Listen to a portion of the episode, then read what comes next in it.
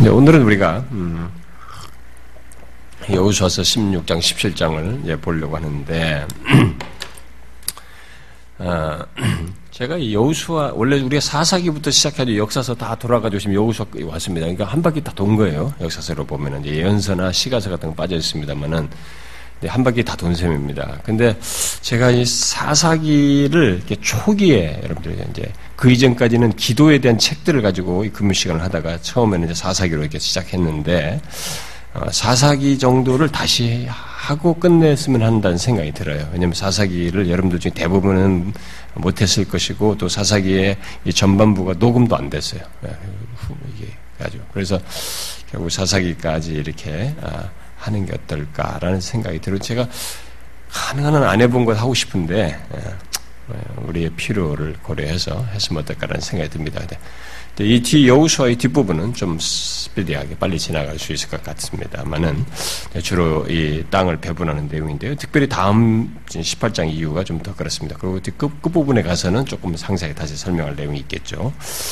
자, 그런데 우리가 이미 이제 앞에서도 보았습니다만은 15장에서 어, 보았었죠. 이스라엘의 열두 지파 중에 유력한 지파가 유다 지파잖아요. 그래서 유다의 그 지파의 땅을 분배하는 문제를 앞서서 살피고 난 뒤에 그 다음에 이 땅 분배의 두 번째로 이제 아, 이 기록자가 여호수아 기록자가 아, 우리의 시선을 돌리는 것은 아, 그 다음으로 중요한 어떤 지파에 눈을 돌리게 되는데 그게 바로 뭐냐면 에브라임 지파죠. 여러분 알다시피 에브라임 지파는 후에 남방과 북방으로 나뉘게 될 때 이 북방 이스라엘의 분열 왕국 시대 북방 어, 어, 이스라엘의 가장 중요한 어, 이치죠. 이들이 중심 지파가 되지 않습니까? 그래서 북방 이스라엘 에브라임아 이렇게 부르기도 하지 않습니까? 오세아 선, 선제 같은 볼때 오세아에서 그렇게 대표 명사로 열 이 열 지파의 대표로 이렇게 에브라임을 부르듯이 에브라임이 이제 또 중요한 지파여서 아마 이 기록자는 그쪽으로 어, 예, 클로즈업을 시킨 것으로 보이죠. 두 번째로 다룬 것 같습니다. 자, 그런데 여기 이제 특이한 점은 이 기록자가 요셉의 후손들이 차지한 이 도시들, 정, 어, 분배를 받아서 그 정복하게 되는 그 도시의 목록들을 여기서 제시를 하지 않고 있다는 거예요. 앞에서는 유다 지파는 정복한 도시, 자기들 분배받은 땅의 도시들을 많이 언급을 했는데 여기서는 도시 목록들을 제시하지 않고 있어요. 그저 그들이 차지한 땅의 이제 경계를 땅의 경계를 전반적으로만 어, 기술하고 있을 뿐입니다. 근데 그게 하나 좀 특이할 만한 사실입니다. 자, 그래서 지금 우리가 16장, 17장이 이제 바로 이 요셉의 그 후손들에 대한 에브라임과 문하세 반지파를 연결해서 다루고 있기 때문에 이 두 장을 묶어서 나누어서 보면 되는데 이것을 내달라고 보면 먼저 16장 어, 1절부터 4절에서 에브라임과 문하세 반지파의 어떤 그 기업을 대한 전반적인 설명. 그 다음에 두 번째 단락은 5절부터 10절. 그 다음에 세 번째 단락은 17절부터 17장 1절부터 13절. 그 다음에 마지막은 17장 14절부터 18절로 나누어서 어, 보면 좋을 것 같습니다. 먼저 첫 번째 단락을 보면 16장 1절부터 4절에 어, 여기에 이제 에브라임과 문하세 반 지파의 어, 이땅 그 분배에 대한 어, 그들이 분배받게 된 땅에 대한 개요를 어, 먼저 얘기를 하죠. 간단하게 보면은 아, 요셉의 두 아들은 여러분도 알다시피 에브라임과 문하세죠. 어, 근데 레위가 빠지기 때문에 빠지고 이 사람이 한그 열두 아들 중에 한 아들이 요셉인데 요셉의 아들이 두 아들을 각각 한 지파로 해서 그 지파 분배는 열두 지파로 예, 땅이 분배된다라고 했습니다. 레위 지파만 땅이 기업을 받지 않았으니까요. 자 그런데 이 두 아들 요셉의 두 아들 에브라임과 문하세 이 둘 중에 예, 문하세 반지파, 예, 문하세의 지파 중에 반절이라고 하는 다른 반절은 아, 이미 요단을 건너서 이 요단 건너서 가난 이 건너 들어오기 전에 가난 땅으로 요단 서, 서편으로 들어오기 전에 요단 동쪽에서 루벤과 갓지파와 함께 거기에 문하세의 반절 정도 해당 문하세 반지파가 거기서 기업을 받았죠. 유업을 받았습니다. 따라서 여기서 언급되는 문하세 지파는 그 거기에 문하세 지파 중에 기업을 받은 반절 말고 나머지 그죠? 그냥 반지파라고 합니다. 반지라는 말을 쓰는 반지파라고 하는데 그래서 문하세의 이 동쪽에서 유산을 받지 않은 나머지 지파를 여기서는 지금 거론하고 있는 것입니다. 자, 그런데 요셉의 후손들이 받은 그 어, 유업의 경계에 대해서 여기 지금 보다시피 1절부터 3절에 경계가 어떻고 어떻고 이렇게 쭉 얘기합니다. 여기서 제가 이건 상세히 거론하지 않겠습니다. 예, 경계를 이렇게 동서 이렇게 얘기하는데 아, 그 여기서 이제 만한 사실은 예, 성경 다른 곳에서는 이 베델과 루스가 아, 동일시돼요. 어, 어, 뒤에 18장에서도 그렇고 음, 창세기에서도 그렇고 사사기에서도 이 두 지명이 동일시되는데 여기서는 따로 언급되고 있죠. 어? 그래서 베델에서부터 루스로 나아가 이렇게 나와 있습니다. 이게 뭐가 서로 달리하는 이렇게 나와 있는데 아마 이게 넓게 그러면 같이 동일시했을 때는 넓은 영역의 이름 안에서 이렇게 하나를 동일시하는 이렇게 동일시해서 보기 때문에 이제 그것을 동일시하는 것이로 예를 들어서 뭐 어, 서울 안에서 뭘 얘기할 때 그러면 이제 서울로 지명을 해도 그것을 포함시키듯이 신해산 안에 호랩산을 얘기하듯이 뭐 이렇게 어, 그런 넓은 범주에서 어, 보았다고 보는 주장도 있고 그래서 베델 즉 루스 이렇게 어, 묘사를 표기하기도 합니다. 뭐 그 정도만 여기 나중에 혼돈을 피하기 위해서 이 정도만 얘기를 하고요. 이것은 일단은 이 요셉의 후손들의 나머지에 대한 개요적인 얘기를 1절부터 4절 합니다. 네, 그 다음에 이제 5절부터 10절은 자, 거기서 구체적으로 에브라임 지파의 땅 분배에 대한 내용이 나오고 있습니다. 자, 1절부터 4절에서 그, 어, 예브라임과 문하세 반지파 요셉의 후손들이 차지한 땅에 대한 어, 전반적인 소개를 어, 한이 저자는 이제 여기서 에브라임이 차지한 땅의 범위를 말을 해주고 있습니다. 자, 문하세와, 아, 문하세가 요셉의, 요셉의 예, 장자죠. 음, 장자입니다. 그래서 우리가 보면 우리가 생각하면은 므낫세 이쪽 북방에서 뭐 head 역할을 하려면 므낫세가 해야 되는 것 같지 않는가라는 생각이 드는데 여기서는 지금 에브라임 후손이 먼저 언급되고 있고 에브라임이 상당히 중, 이 북방의 중심 음, 주요한 지파로 언급이 된단 말이에요. 근데 자 여기서 왜 지금 에브라임 후손이 먼저 언급되고 그렇게 되고 있을까요? 여러분들이 알고 있죠? 왜 그렇습니까? 그것은 예, 우리가 창세기 48장에서 이 야곱이 유언할 때 드러냈다시피 어, 에브라임에게 더 큰 축복을 어, 내렸기 때문인 것으로 보여집니다. 이렇게 그 요셉이 그 아버지 이렇게 하지 마세요. 손을 어긋나서 이렇게 하니까 그렇게 하지 유언하지 말라는데 그건 그런 데는 하나님의 어떤 뜻하심이 또한 거기에 있었던 것이죠. 음, 그래서 아마 에브라임에게 더 큰 축복이 내려졌기 때문인 것으로 보여집니다. 그래서 뒤에 이제 구절을 보게 되면은 그 외에 문하세 자손의 기업 중에서 에브라임 자손을 위하여 구분한 모든 성읍들과 그 마을들도 있었더라. 이렇게 언급이 되고 있어요. 그러니까 이 기록자는 이 문하세 자손들에게 주어진 유산 중의 일부가 아, 기업 중의 일부가 에브라임 지파에게 주어진 것이라고 하고 있습니다. 그래서 야곱이 요셉의 아들들에게 손을 얹고 축복했을 때 에브라임이 더 많은 축복을 받았을 것이 받은 것으로 인해서 이런 일이 생긴 것임을 이렇게 기술적으로 결국 역사적으로 말하는 것이 아니냐라고 우리에게 보게 생각하게 하는 것이죠. 자, 어쨌든 이 에브람 지파의 땅은 가난 지역의 예, 또 다른 중심부, 이, 어, 유다와 그리 멀지 않은 지역을 차지한 가운데서 가난 지역의 중심부에 위치해 있었던 것입니다. 그래서 여기 5절부터 9절까지 또한 이 에브람 지파의 경계가 쭉 언급됩니다. 그런데 이 내용 속에서 그러고 나서 10절에 이르러 가지고 뭘 얘기해요? 그 경계를 말한 뒤에 에브람 지파도 유다처럼 가난 사람 중 일부를 몰아내지 못했다는 기록을 남기고 있습니다. 자, 그들을 쫓아내지 못했다라고 말합니다. 쫓아내지 못한 이 가난 사람을 어, 가난 사람으로 언급되는 이 게셀은 앞에 보면은 이제 10장에서는 이 여우수아가 어, 그 게셀의 왕과 싸워서 진멸시킨 것으로 언급이 돼요.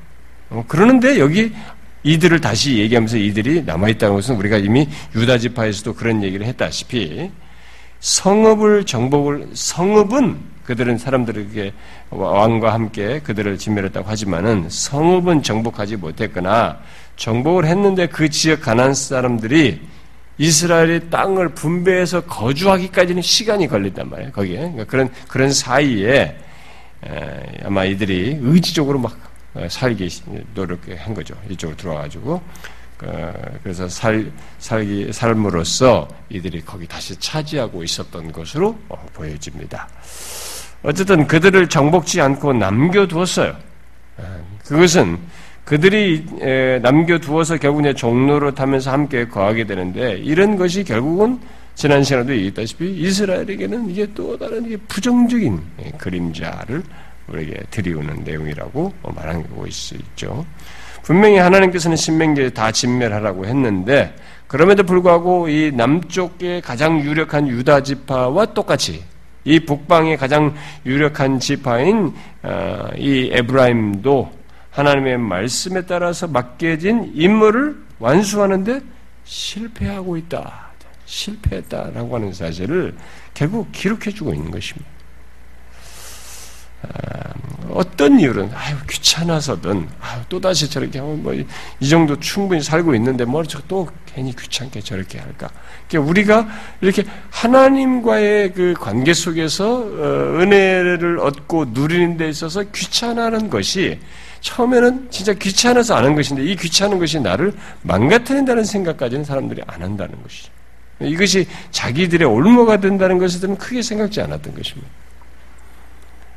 그래서 이스라엘에게 가장 큰 영향력을 행사하는 이 유다 지파와 함께 이 에브람 지파 두 지파가 동일하게 이 부분에서 실패했다는 것을 성경이 기록해주고 있는 것입니다. 그럼으로써 우리에게 이 실패가 가져다 줄 그것을 우리는 기록상에서 뒤에 역사 속에서 알고 있단 말이에요. 그런 이 지적과 함께 이 지적이 어떻게 어떤 결과를 산출했는지에 대한 역사적인 이해를 가지고 있는 우리들에게는 분명하게 교훈을 주는 것입니다. 이게 아니다라는 것이죠. 하나님과의 관계 속에서 우리가 이렇게 어떤 이유로든 어? 현재 만족이 너무 커서든 이 정도면 충분하다고 생각하는 안주해서든 간에 그렇게 안주하며 귀찮아서든 어떤 식으로든 이것을 하나님께서 말씀하신 것을 그 가볍게 여기면서 어? 그것까지 굳이 필요치 않다라고 여기면서 우리가 쉽게 수용한 그 작은 빈틈이 결국 우리 전체를 이렇게 와해시키는 어? 망가뜨리는 그런 결과를 초래한다는 것을 이런 성경의 기록이 말을 해주고 있다 이 말입니다.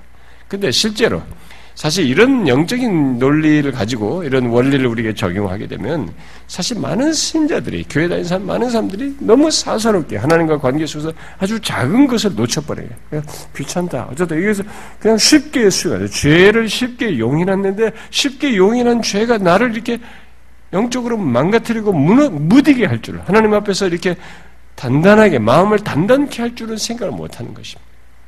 네, 그렇지 않아요. 음, 우리는 그것을 예민하게 보는 신자여야 합니다. 아, 자, 그 다음에 이제 17장 1절부터 13절을 보게 되면 이제 문하세의 그 반지파의 땅 분배에 대한 내용이 나옵니다. 에브라임 지파의 땅 분배에 비해서 상, 제법 상세히 나오는 것은 여기서 이제 어, 이들의 이들의 반지파에 해당하는 어떤 좀 구체적인 내용, 음, 어, 이제 내용이 여기에 첨가되어 있기 때문에 아, 그렇습니다.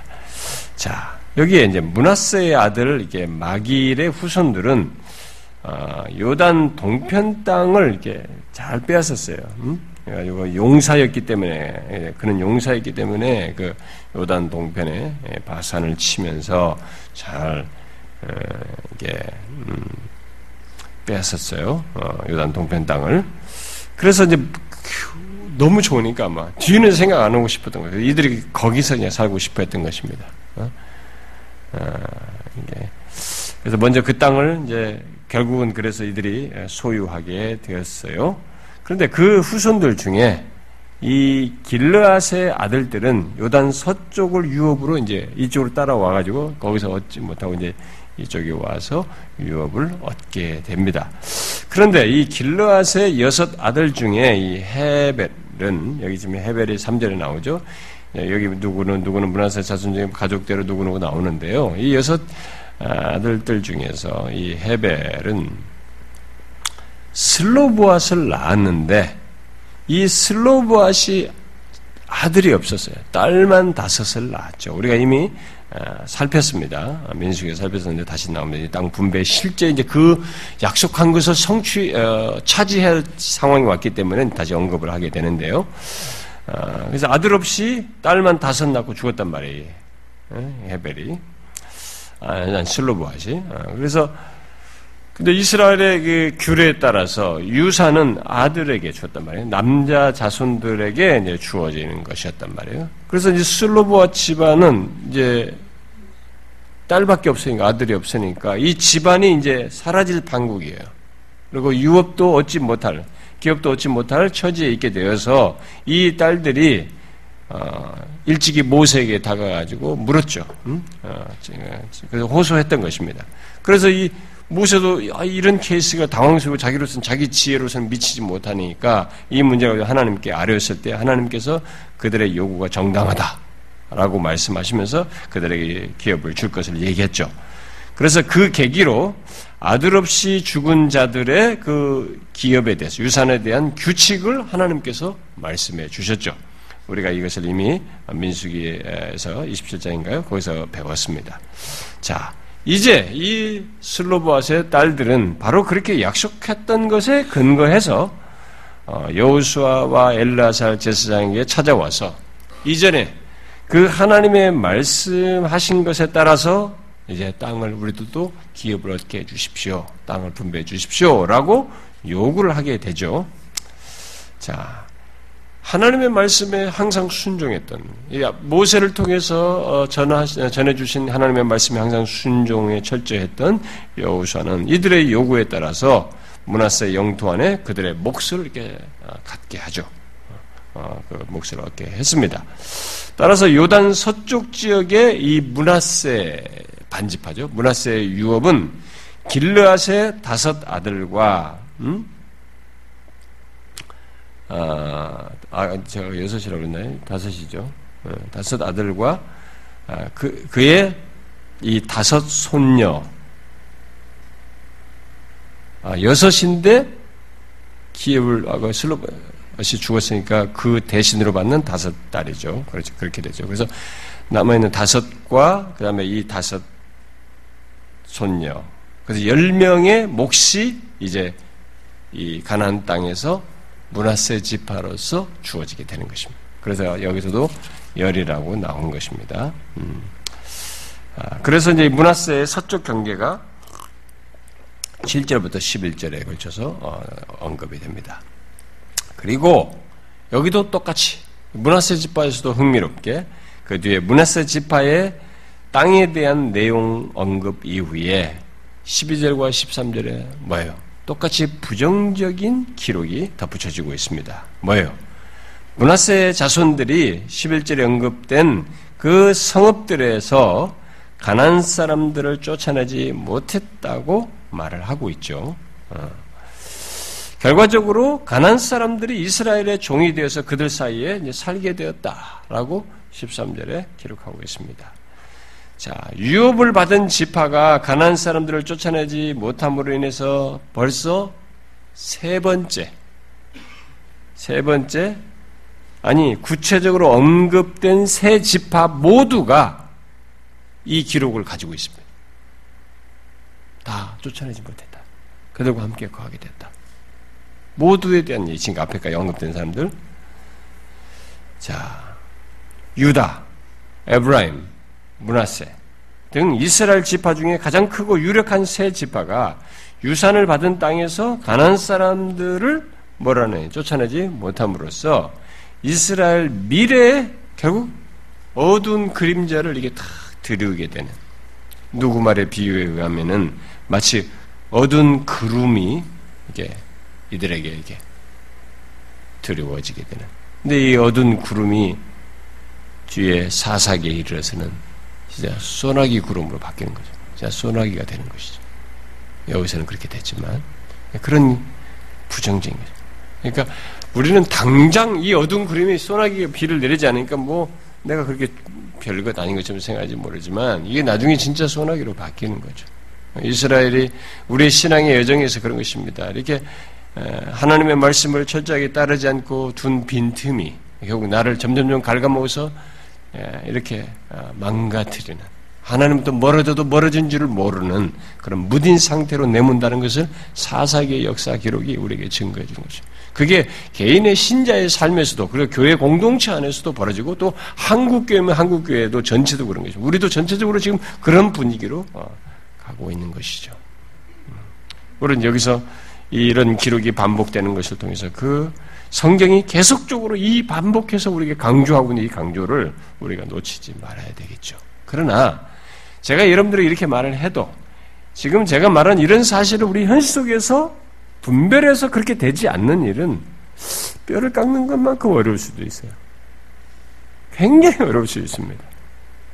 우리의 일상 자체가 하나님을 이렇게 철저하게 믿는 것에 이렇게 익숙해 있질 않아요. 어? 갈렙이나 뭐 여우수아처럼 이렇게 하나님 앞에 철저하게 내가 온전히 쫓았은지 이렇게 하는 사람이 전체 수가 되지 못해요. 일반적으로 많은 사람들이. 그러니까 그만큼 우리의 신앙의 세계가 이렇게 무뎌져 무딘 것을 본성이 이게 좋아하기 때문에 거기에 쉽게 사람들이 빨려 들어가요. 그래서 빈틈을 자꾸 허용하는 것입니다. 하나님과의 관계에 소원해지는 것에 대해서 대수롭게 여기지 않으면서 자꾸 빈틈을 보여요. 근데 그게 자꾸 자기를 점점점 망가뜨리는 것입니다. 제가 종종 하는 이유, 비유 중에 하나가 그러잖아요. 우리가 하나님과 점점점 더 가까워지고 더 하나님과 친밀함으로 나가는 데는 우리의 전인격이 깨 있어야 돼요. 어? 전인격적인 반응이 있어야 되지만 하나님으로부터 우리가 점점점 멀어지는 데는 그 전인격이 필요가 없어요. 이런 하나의 생각을 이렇게 좀 쉽게 무너뜨리고 또 감정적으로 이렇게 내가 그냥 탁 포기해버리기만 해도 점점점 되거든요. 어, 그래서 우리가 옛날 소금 가마니 비유를 얘기하는 것입니다. 어, 제가 여러분들한테 몇번 얘기했지만 우리가 바닷물을 가지고 소금을 만들려면 소금을 만들면 소금을 얼마나 몇 번 걸러내고 얼마나 햇볕에서 하루 일과를 쬐고 얼마나 시간이 많이 걸려요. 그러나 그 소금 다 한 거 그대로 바닷소금 물에 잠깐만 넣으면 금방 물로 바뀌어버려요. 우리가 옛날에 그 변, 변, 변, 변잎으로 이 벼, 벼 있잖아요. 쌀벼. 쌀벼로 가만히 만들었잖아요. 그 옛날에 그 가만히에 다 소금 담아서 썼단 말입니다. 그렇게 소금 담은 가만히 바닷물에 살짝 집어넣고 다 시 집어넣으면 금방 녹아버려요. 녹는 것은 쉬운 거예요. 여러분들이 영적으로 무 너지는 것은 아주 쉬운 것입니다. 이렇게 좀 그냥 어떤 면에서 조금 허용했는데 금방 무뎌짐으로 나아가는. 왜냐하면 그 용인된 죄가 나로 하여금 그 다음 그 다음으로 자꾸 내몰게 돼. 그러나 내가 하나님 앞에서 진지하게 나아가려고 진실한 신앙으로 나가는 이것은 그렇게 대충이 안 돼요. 대충이 안 됩니다. 여전히 하나님의 말씀이 내 귀에 들려와야 되고 그 말씀에 내가 전인격적으로 반응하고 거기에 기꺼이 하나님 앞에 순종하고자 하는 내 인격적인 반응이 있는 가운데서 그 기쁨과 하나님과의 신뢰 속에서 생겨나는 성령의 역사, 그 교감, 감화 감동 속에서 있는 열매들 이런 것들이 있게 되는 것이에요. 절대 그것은 오토매틱하게 열려지지 않습니다. 되지 않아요. 그래서 이런 성경이 반복된 기록을 우리는 아, 뭐 알았어요. 난 알아서 잘 해볼게요. 대충 되지 않습니다. 음. 자, 그 다음에 이 마지막 단락을 보면, 14절부터 18, 17장 14절, 18절을 보면은, 재밌는 스토리가 이게 기록돼, 재밌는 얘기가 나오고 있습니다.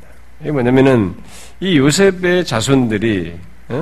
이제 앞에 이제 중간에, 자, 서두에는 요셉의 자손들을 이게 함께 1절부터 4절에서 개요적으로 얘기했어요. 그러고 나서는 이제 에브라임 지파의 땅 분배 얘기하고 그다음에 문하세 반 지파의 분배 각각을 설명을 했어요. 그러고 나서 이 요셉의 자손들에 대한 기록, 땅 분배에 대한 기록을 16장, 17장에서 걸쳐서 하는데 이 17장 끝부분에 와서는 또다시 이들을 둘을 함께 묶어서 얘기합니다. 요셉의 자손들로 얘기해요. 음? 무슨 말인지 알겠죠? 그러면서 요셉의 자손들이 취하는 엉뚱한 태도 하나를 소개하고 있습니다. 이 요셉의 자손들이 에브라임과 문하세 지파가 추가적인 땅을 요구한 것입니다. 자, 음, 자, 이 내용은 요셉의 자손들이 에브라임과 문하세가 어, 그 여우수아를 찾아와서 추가적인 땅을 요구하는 이 장, 상, 내용인데요. 뭔가 이제 불만을 가지고 와서 어, 땅을 요구하고 있습니다. 자, 이들은 하나님이 어, 자신들에게 복을 주어서 이게 후손이 번성하는 것은 옛날 성경이 말대로 이것은 저절로 되는 게 아니잖아요. 우리들도 여러분 자식 낳아보지만 저절로 되는 게 아니지 않습니까? 어떤 사람, 야, 어떤 사람은 이렇게 자식이 잘, 너는 자식이 잘, 애도 안 생기냐, 이랬는데, 사람이 하는 게 아니에요. 그래서 옛날 시대는 이것을 하나님께서 주신 축복으로 명확히 했습니다. 그래서 왜 우리가 자식 안 낳습니까? 막 리브 가면 뭐 이런 사람들이 그 태를 열지 않으신 것에 대해서 그렇게 하나님을 의지했죠. 하나님 주권적으로 이해를 했죠. 그래서 이게 하나님께서 어떤 후손에게 자식들을 많게 하셔서 이 번성케 했다는 것은 분명히 하나님께서 그들에게 복을 주신 거 맞아요. 그래서 이제 이들도 그 얘기를 한 것입니다. 음? 어, 자신들이 하나님께서 자신들에게 복을 주어서 큰 지파를 이루게 되었다. 그런데 우리가 큰 지파를 이루었는데 그에 반해서 기업이 너무 적다라는 거예요. 다시 말해서 인구에 비해서 자신들이 받은 땅이 너무 적다라는 이런 주장을 여기 이제 어, 하고 있습니다. 14절에서. 아, 그래서 이들의 말이 이제 어찌함입니까? 이 말이죠. 어, 내게 주시면 어찌함입니까? 이런 이제 뉘앙스가 다 말을 하듯이 불만스러운 것입니다. 아, 자손이 많은 것은 여호와의 축복인데 마치 여우수아가 이 축복에 걸맞는 걸맞는 어떤 땅을 주지 않았다는 거기에 걸맞지 않게 오히려 작은 땅을 주었다고 말하고 있는 것입니다.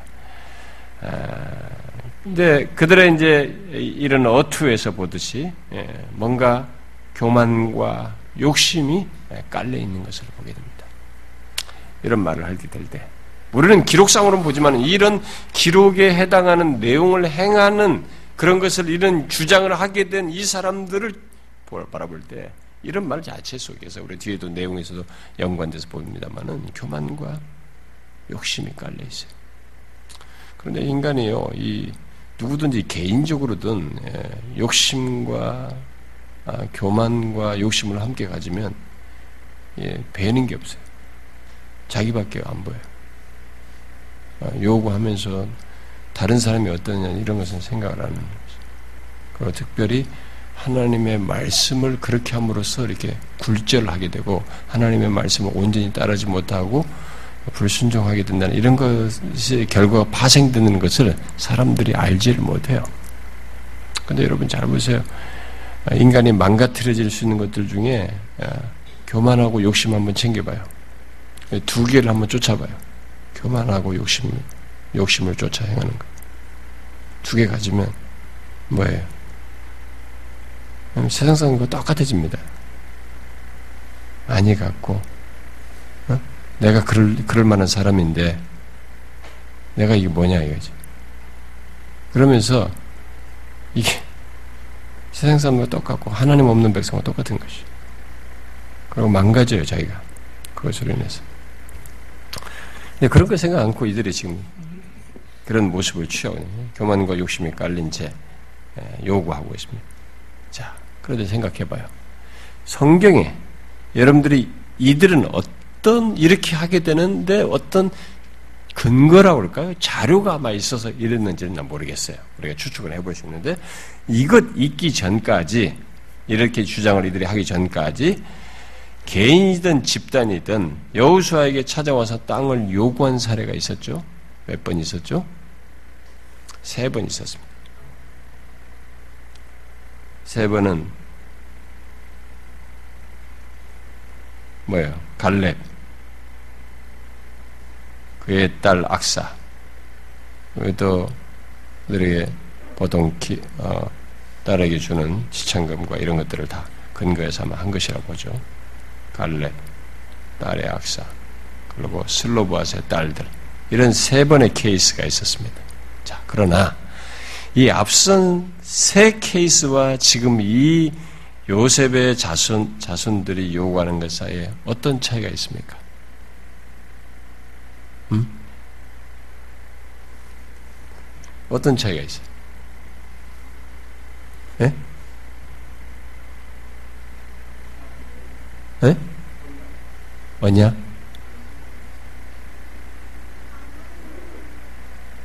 음? 자만해서 그런 거야? 자만의 차이가 있는 거야? 음. 우리, 좋아요. 뭐, 한번 생각해봐, 여러분들. 지금 여러분들 지금 배웠잖아요. 어떤 차이가 있어요, 선명하게.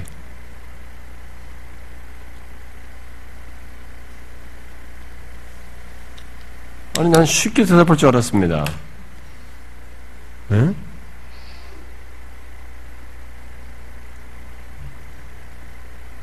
이건 제가 좀 시간 끌어서 답을 드려야 될 상황인데.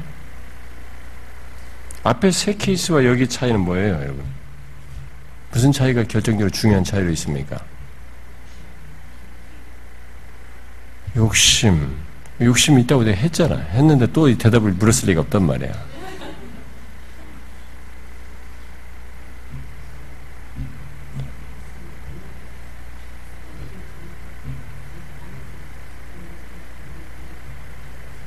언약 관계 안에서 이제 음, 언약은 큰 범주로 생각합니다. 이스라엘 백성 전체를 하나님과 관계에서 맺은 언약, 너, 내가 너희 하나님, 너희 내 백성이다 언약이란 말이에요. 네, 그 언약인데 여기서는 좀 더 그걸 좁혀서 약속이라고 해야 되겠죠. 음. 자, 앞에 세 케이스는 모두 하나님께서 약속하신 것에 근거해서 땅을 달라고 하는 케이스들이고, 어? 여기 이 요구는 요셉의 자손들이 한 요구는 하나님의 약속에 따라 여호수아에게 땅을 요구한 것이라기보다는 이제 아까 여러분 말한 것처럼 이 약속이 근거가 아닌 자기 자신들의 원함, 자신들의 욕심 네, 그런 것에 근거해서 한 것이죠. 네, 그래서 비교의 이제 중요한 포인트는 이제 하나님의 약속이에요. 그러니 여호수아는 거절한 것입니다. 어? 사실 약속에 근거하다면은 이런 욕심의 차원이보다는 믿음으로 반응해야 되는 것입니다. 그런 믿음 같은 것이 아니라 순전히 약속도 그렇지 않고 자신들의 원함과 욕심의 차원에서만 요구를 하고 있는 것이에요. 아, 그래서 거절해요. 아, 그리고 여호수아는 요셉 자손들에게 그들이 차지한 에브라임 산간 지방의 땅이 너무 적다면 음? 이방 족속 브리스 사람과 아, 르바임 사람이 살고 있는 산림지대로 올라가서 그것을 취하라고 말하고 있습니다. 자, 그게 적다. 그러면은 너희들이 이방 사람들의 너희들이 아, 영역 안에 접경지에 있는 그 이방 족속에 그들을 들어가 올라가서 그들을 취하라라고 얘기하죠. 개간하라, 개척해라 말이죠. 자, 이 같은 여호수아의 말은 결국 뭐예요? 이스라엘의 정복할 땅이 아직도 많이 남아있다는 것을 시사합니다. 우리가 13장에서 이 정복에 대한 모든 것을 총괄 지으면서 정복에 대한 분배를 얘기하기 전에 땅 분배 전에 정복에 대한 모든 내용을 말하면서 그 내용과 연관해서 말을 할 때 모르겠어. 아직까지도 정복할 땅이 있다는 거죠. 너희들이 이제부터 분배를 하니까 분배된 땅 안에서 더 정복할 일을 하라고 말을 한 것이거든요. 그럼 이들에게 정복할 땅이 아직도 남아있다는 것을 시사하고 있습니다. 자, 그러나 이 요셉 자손들은 그 산간 지방마저도 넉넉하지 못하다는 거예요. 진짜 넉넉하지 못해서 그런지 그건 아닐 거예요. 넉넉하지 못하고 그곳에는 철병거까지 철병거를 가진 가난 사람들이 살고 있다고 대답하면서 거북스러워요. 일종의 거절하는 마음을 들고. 자, 더 많은 땅, 더 좋은, 더 좋고 풍요로운 땅, 그리고 차지하기 쉬운 땅만을 원하고 있습니다. 뭐가 부재되어 있어요? 욕심은 있지만 믿음은 없는 것이에요. 예수 믿는 사람에게 우리가 명확하게 선을 그어야 될 게 이겁니다. 우리가 세상 사람들과 다른 게 뭡니까? 우리는 욕심으로 행하는 사람이 아닙니다. 우리는 믿음으로 행하는 사람이란 말이죠. 욕심은 있지만 믿음이 없는 것. 그것은 우리의 모습이 아니고 오히려 우리는 욕심으로 행하는 것이 아니라 믿음으로 행하는 사람이거든요. 지금 이 부분이 여기서 지금 지적되고 있는 것이죠. 결국 이들은 믿음으로 수고하는 것 없이 자신들의 욕심을 채워달라고 하고 있는 거예요. 채우기를 원했던 것입니다. 하나님의 약속을 어떤 면에서 보면 하나님의 약속을 수고 없이 그냥 얻는 것 정도로 생각하면서 어, 또 자기 자기 원함에 따라 또 자기 현실과 상황에 따른 무엇을 쉽게 얻는 것으로 생각했는지 모르겠어요. 음? 어, 그런 차원에서 약속을 얻는 것으로 생각했는지 모르겠습니다. 또 하나님의 유업을 그렇게 쉽게 얻는 것으로 생각했는지 모르겠어요. 그런 욕심에 따른 요셉 자손들에게 여우수아가 딱 정확한 권고를 하죠. 그 17절에 이미 그들이 말한 바를 인용해서 얘기죠. 자, 요셉 자손은 큰 무리다. 너희들이 복을 하나님께서 복을 줘서 큰 민족이 큰 무리를 이뤘다고 하는데 진짜 요셉 자손은 큰 무리요. 큰 권능을 가졌어. 큰 권능을 가졌으니 저 이방 사람들 너희들이 뭐 힘들어 한다고 하는데 그들을 쫓아내지 못할 이유가 없다.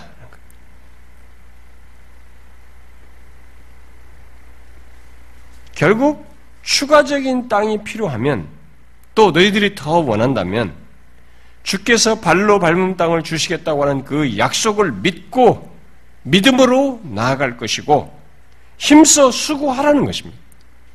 약속을 그런 가운데서 얻으라는 것입니다. 지금까지 땅을 정복하는 과정 속에서 하나님이 약속하신 것을 아, 약속하시니 알아서 주겠자고 기다린 적이 없었어요. 여호수아는 약속하신 것을 정복할 때마다 온 방법 어떻게 하면 이게 효과적으로 할지 자기 책임을 다하는 가운데서 약속을 얻었습니다. 이런 수고를 해야 된다는 것이죠. 믿음을 그렇게 책임과 분리돼서 생각하면 안 되는 거죠. 그동안 여호수아는 전쟁의 그동안의 땅을 정복하는 과정 속에서 이들에게 깨닫게 해준 게 뭡니까? 전쟁은 무기에 있지 않다는 것이죠. 철병거에 있지 않다는 것입니다. 이런 이 세상의 환경과 조건에 있지 않다는 것입니다. 그래서 전쟁은 뭐예요? 하나님께 속했다. 이것 믿고 가라. 응? 그렇게 하신 하나님, 너희들이 받는 땅으로 너희들이 믿음으로 하나님을 의지하며 약속하신 것을 주실 걸 믿고 갈 때 하나님께서 그들을 붙여서 주실 거라는 그 믿음을 가지고 가라는 거예요. 근데 이 요셉의 자손들이 이것을 잊고 있는 거예요. 그러니까 땅을 자꾸 분배받으니까 이 땅을 많이 얻는 것만 지금 생각했지 하나님이 주시는 거예요. 그 갈렙과 같은 믿음으로 가는 문제는 생각 않고 있는 거예요. 근데 이런 이제 우리가 뒤에부터는 나머지를 전체적으로 다른 지파들은 전체로 다룹니다. 여기까지는 좀, 좀, 좀 상세히 다루지만. 그래서 이런 모습을 보여주면서 이 기록자가 우리에게 뭘 시사하고 있을까? 혹시 이스라엘 신앙이 점점 쇠하고 있다고 하는 것을 우리에게 예견하여 말해주고 있지는 않은가? 어? 시간이 지나면서. 이스라엘의 신앙이 말이죠. 하나님께서 그렇게 생생하게 복을 주시고 정복하게 하시는 것 속에서 하나님의 살아계심을 경험하고 그 과정 속에서 하나님을 체험하는 이런 것들을 기대도 하지 않는 근데 여러분 잘 보세요. 고난 속에서 하나님을 더 의지하고 그 가운데 신앙이 흔들리지 않는 사람이 뭘 경험합니까? 살아계신 하나님을 경험하는 거예요. 하나님의 친밀함을 맛보게 되는 것입니다. 그래서 고난 속에서 우리는 하나님의 이 말씀하신 하나님, 성경에 계시된 하나님의 실체를 더 생생하게 보는 것이에요. 경험하는 것입니다. 근데 이런 것들에 대한 기대가 사라지고 있는 건 아닌가? 더 이상 필요를 못 느끼는 것이 아닌가? 그래서 여우수아는 여기 17절과 19절에, 17절, 18절의 권고를 통해서 결국 뭐예요? 이런 얘기를 하는 거예요. 너희들은 큰 민족이 큰 권능이 있은지 한 분기만 가질 것이 아니라 그 산지도 내 것이 되리니 비록 삶림이라도 내가 개척하라. 그 끝까지 내 것이 되리라. 가난한 족속이 비록 철병거를 가졌고 강할지라도 네가 능히 그를 쫓아내리라.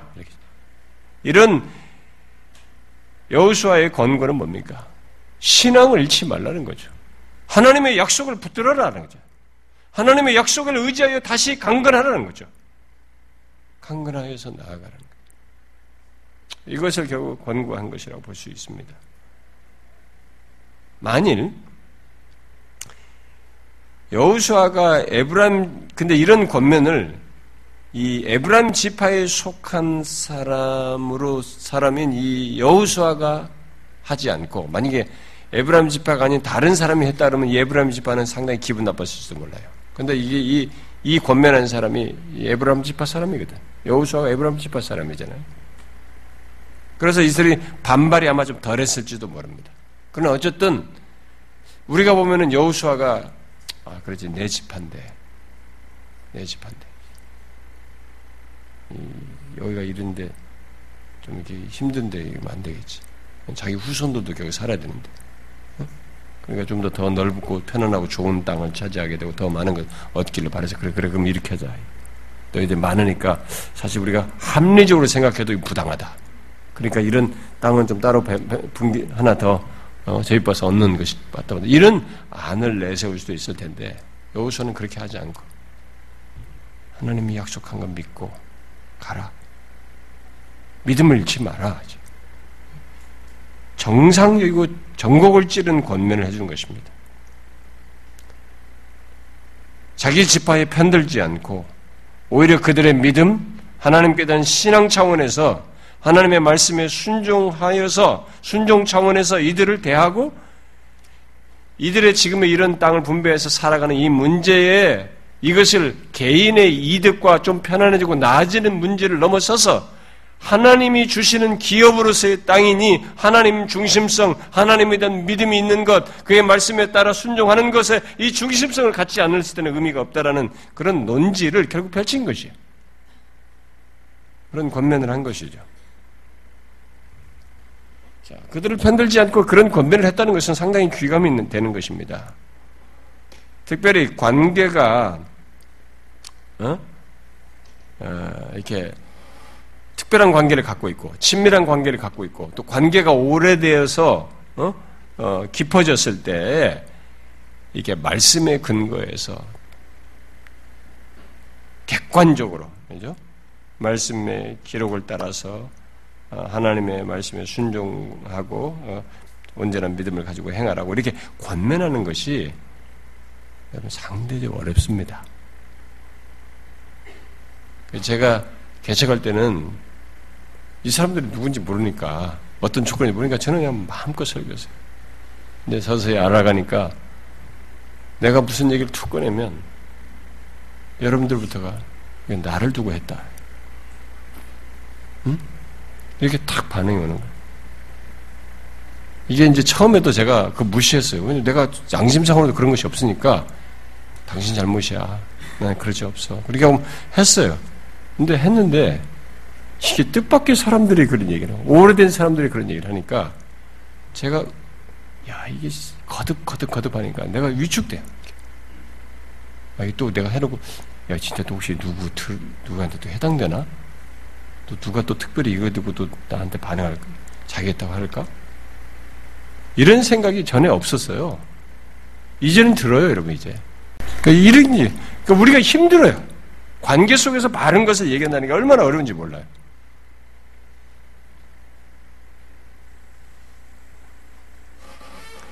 그런데 이게, 이게 사비예요. 성경은 우리에게 이것을 교훈으로 답으로 얘기하는 것입니다. 우리가 관계가 깊어지고 아무리 치워져도 사실 목회자의 하나님의 말씀을 대안하는 사람은 인간인지라 어떤 부분에서 취약함을 드러낼 수 있어요. 자기도 모르게. 한쪽을 편들고 어떤 사람을 덜 하게 하는 이것이 자기도 모르는 중에 있을 수 있을, 있을 수 있겠죠. 아무리 노력해도 정말 자기조차도 모를 어떤 일이 벌어진다고까지 그래 그걸 무식 세계다. 뭐 이렇게까지 말하겠다면 좋겠어요. 좋아요. 그렇게까지도 받아들일 수 있겠어요. 뭐 그런 일이 인간에게 있을 수 있지만 일단 성령이 이런 전달하는 행위 속에 말씀을 자기의 말씀을 전달하는 것 속에 감화 감동하시고 우리 전달자의 인격 안에서 생각과 이 감동과 마음 이런 것들을 주장하시는 범주 안에서 보려고 볼 때 그것에 충실하는 안에 있어서는 이 하나님의 말씀은 사실 그런 것에 관계를 넘어서서 우리에게 옳다고 여기면서 말하는 것이 맞고 거기에 충실해서 했을 때는 그것은 하나님께서 그렇게 하셔서 그들에게 권면하는 것이 맞아요. 그렇기 때문에 듣는 자들은 그것을 기꺼이 아 이게 또 나를 또 치는구나 이렇게 생각하는 문제가 아니에요. 나들이라고 하는 것이구나. 그렇게 생각할 게 아니에요, 여러분. 우리는 그런 깊어진 관계에서 인해서 하나님의 말씀이 굴절되거나 못 받는 이런 일이 그렇게 잘못 전하거나 못 듣는 이런 일이 생겨서는 안 되는 것입니다. 네. 제가 이런 문제에 대해서 더 얘기를 많이 하면요. 여러분들이 좀 가슴이 아프시겠지만 잘 생각해 보세요. 저도 경험하는 사람이고요.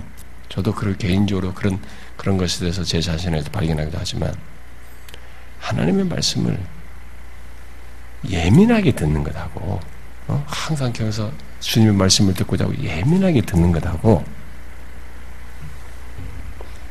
자기 피해의식을 가지고 듣는 것하고 달라요. 영적으로 깨어서 예민하게 듣는 것하고 자기 피해의식 듣는 것 사이에는 중심이 다릅니다. 여기는 성령이 주도자이고 여기는 여전히 자기가 주도자예요. 미안하지만. 굉장히 진지한 것하고 진실한 것 같아도 미안하지만 주체가 달라요. 듣는 주체가 다른 것입니다. 그래서 듣는 주체가 자기인 사람은 뭘 들어도 그렇게 들어요. 그리고 듣는 주체가 자기인 사람들에게 뭐가 있는 줄 아십니까? 왜 못 듣고 그렇게 예민하게 부정적으로 듣는지 아십니까? 자기를 친다라고 하면서 부정적으로 왜 결과적으로 부정적으로 받았는지 아십니까? 그 사람에게는 두 개가 맞물려 있어요. 열등감과 우월감이 맞물려 있습니다. 여러분 열등감과 우월감은 서로 다른 것 같죠? 양극인 같죠? 통해요, 여러분. 붙어 있어요. 열등감이 있는 사람도 그렇게 듣게 되고 우월감도 그렇게 듣는 수 있어요. 자기를 지키려고. 그러지 않나요? 이 권면을 드려도 객관적으로 전해야 되고 객관적으로 듣는 것에 대해서 아무리 가까운 친구 그래서 달리 요구할 문제가 아닙니다. 그걸 들어야 돼요. 저는 우리들이 그러기를 바래요. 하나님 백성 공동체는 그런 인간의 본성과 그에 따른 어떤 한계와 관습에 따라서 행하기보다 하나님의 말씀과 그분 중심성에 의해서 말하고 듣고 받고 행하는 자이어야 하는 것입니다. 예? 신자가 됐다. 신자인 것을 충분히 경험하고 있다는 것이 뭔지 아세요? 논의 얘기지만 자신의 생각과 판단이 앞서거나 우위에 있지 않습니다. 항상 하나님 아래요, 뒤에요. 그래서 하나님 중심성, 그분의 말씀의 우선성이 드러난다는 것입니다. 이게 안 드러난다는 것이 그 사람이 신자됨을 온전히 못 갖고 있거나 일시적으로 그것을 안 갖고 있는 것이에요.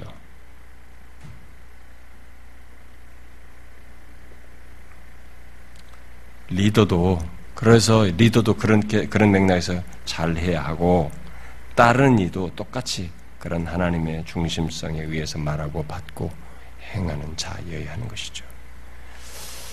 아, 뭐, 그, 왜 그렇게 말하냐 하면서 섭하다고 해서는 안 되는 것입니다. 하나님은 우리가 그의 약속의 근거에서 믿음으로 나갈 때, 잊지 마세요. 우리가 그분의 약속의 근거에서 믿음으로 나갈 때, 산간지방도, 철병가가 있는 환경도 정복해 하십니다. 그렇게 하시기를 원하셔요. 우리의 인생 가운데서 하나님 백성의 인생 가운데서 그렇게 하기를 원하십니다. 네가 밟는 발로 밟는 땅을 주시겠다고 하신 말을 그 믿음으로 하나님께서 붙이실 걸 믿고 가는 그에게서 실제로 주어서 하나님이 어떤 분이신지를 우리 삶에서 증명하고 싶어 하시고 우리로 하여금 그 하나님을 인식하게 하시고 경험하게 하기를 원하십니다. 하나님이 우리의 믿는 자에게서 추상적인 존재로 존재하기를 원치 않으셔요. 하나님이 실제 우리의 삶의 주권자이신 것을 경험하게 하시기를 원하십니다. 자기도 드러내기를 원하시는 거예요. 그러나 믿음으로 그를 믿지 않기 때문에 내가 그 경험하는 그 하나님이 항상 비상성을 넘어서지 못하는 거예요. 그랬대. 성경이 뭐라고 말했대. 제가 목회, 목회자들이나 신학생들 가서 얘기하는 것 중에 그거예요. 당신들이 언제까지 성경을 팔아먹냐. 어? 좋다. 성경 없이 우리 설교할 수 없고 성경 없이 말할 수 없는데 성경이 뭐라고 말했더라고 인용구로 인용하는 수준에서 언제까지 머물 거냐 이거예요. 전문 지식을 말하느냐 이거죠. 성경이 말한 그 사실이 실제 자기 자신에게서도 아는 바이고 믿는 바이고 삶 속에서 경험하는 바이어서 하나님은 이러신 분이시다. 비록 절병가가 있어도 거기서 하나님은 자신을 믿고 약속을 믿고 가는 자에게 절병거도 붙이시는 분이시다. 이 믿음으로 가는 것이지. 그 믿음의 소리를 말하는 자여야 하지. 그걸 듣고 싶어 하는 거예요. 그 경험을 갖게 하기를 원하시는 것입니다. 우리는 이런 믿음을 잃지 말아야 되는 것입니다. 왜 자꾸 예수 믿는 걸 피상적으로 믿는 것입니까? 왜 자기 생각에, 자기 경험에 자기를 보호하는 범주에서 예수를 믿으려고 하냔 말이에요. 그러니까 하나님 경험이 없죠. 성경이 말한 이 실체들이 자신의 삶과 너무 동떨어져 있는 것입니다.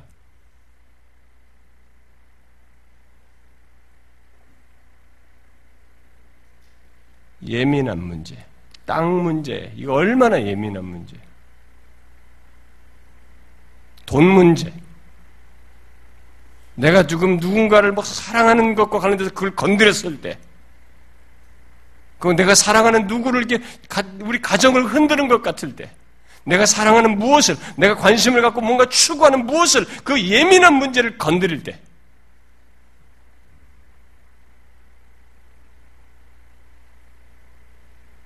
그때 우리는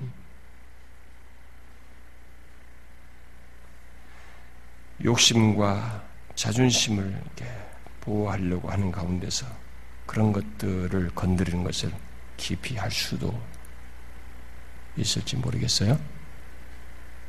그러나 아무리 예민한 문제, 이들의 땅 문제, 이들은 진짜 이때 예민한 문제거든요. 이게 막 결정적이잖아요. 후손이 결정되는 거예요. 후손이 누르는 땅이 여기서 결정되는 거잖아요. 이런 예민한 문제를 할지라도 우리는 하나님의 말씀에 근거해서 그 예민한 문제를 바르게 하도록, 바르게 분별해서 행하도록 비추어야 하고, 우리도 아무리 내가 예민하고 내 자존심이 걸려있고 뭐가 걸려 있어도, 내 욕심이 걸려 있어도 말이죠. 하나님의 말씀에 근거해서 수정할 의향을 가지고 있어야 되는 것입니다. 고칠 의향을 가지고 있어야 돼요. 그게 하나님 백성의 길이에요. 그게 우리가 하나님께 속한 자의 삶의 방식인 것입니다. 우리의 이런 가치관을 가볍게 여기지 마세요. 세상 사람과 다르게 구별되는 거 아닙니까?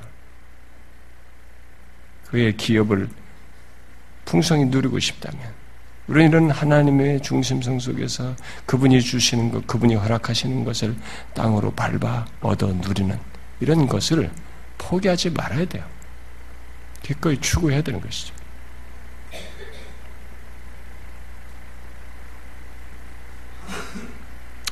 저는 여러, 저와 여러분이 바로 그런 맥락 안에서 축복을 얻고 하나님의 인도를 받기를 바래요.